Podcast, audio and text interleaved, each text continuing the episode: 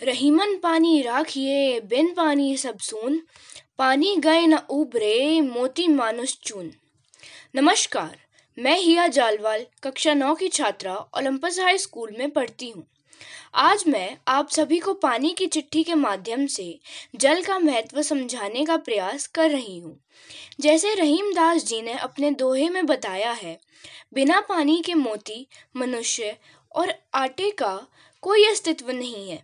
उसी प्रकार मैं आपको एक कहानी के माध्यम से यह बताने जा रही हूँ कि जल हमारे लिए कितना आवश्यक है, जिसका शीर्षक है, जल ही जीवन है।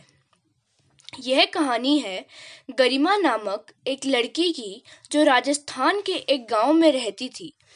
और पढ़ाई में बहुत अच्छी थी।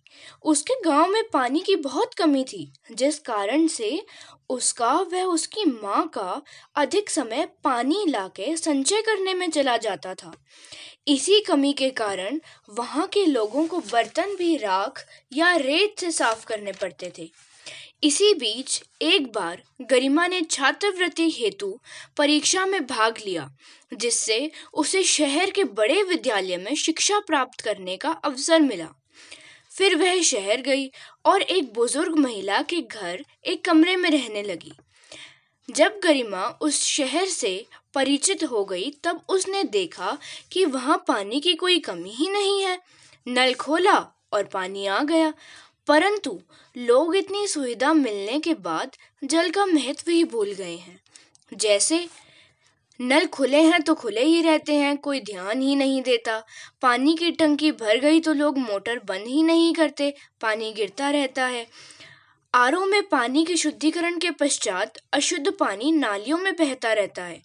परंतु गरिमा को जल के महत्व का अच्छी तरह से ज्ञान था।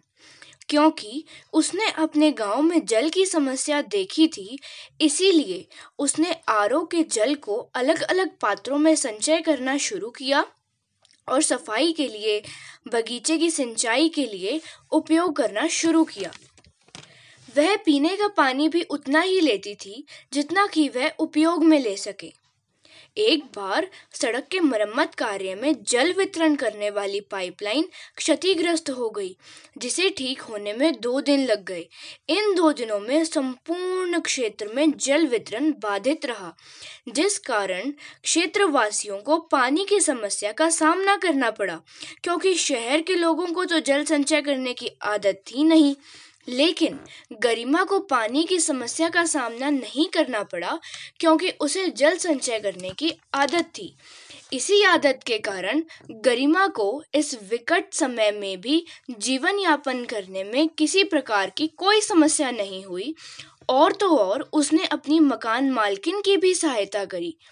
और वह महिला गरिमा से इतनी प्रभावित हुई कि वह अपने आसपास के लोगों और खासकर बच्चों को गरिमा का उदाहरण देते हुए प्रेरित करने लगी कि उन्हें भी गरिमा जैसा बनना चाहिए।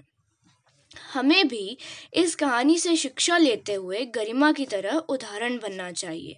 जिस प्रकार भोजन के लिए कहते हैं, उतना ही लो थाली में, व्यर्थ न जाए नाली में। लेकिन जल के बिना तो भोजन भी नहीं पक सकता। जल हमारे लिए सर्वोपरि है। इतना तो हम भी कर सकते हैं कि गिलास में उतना ही पानी लें जितना पी सकें, ताकि जल की एक भी बूंद व्यर्थ ना जाए। क्योंकि मनुष्य चाहे जितना भी तकनीकी विकास कर ले, परंतु जल हमें प्रकृति से ही मिलता है, उसे नहीं बनाया जा सकता और ना ही उसके बिना जीवित रहा जा सकता है। तो अंत में मैं केवल इतना ही कहना चाहूँगी, जल है तो कल है।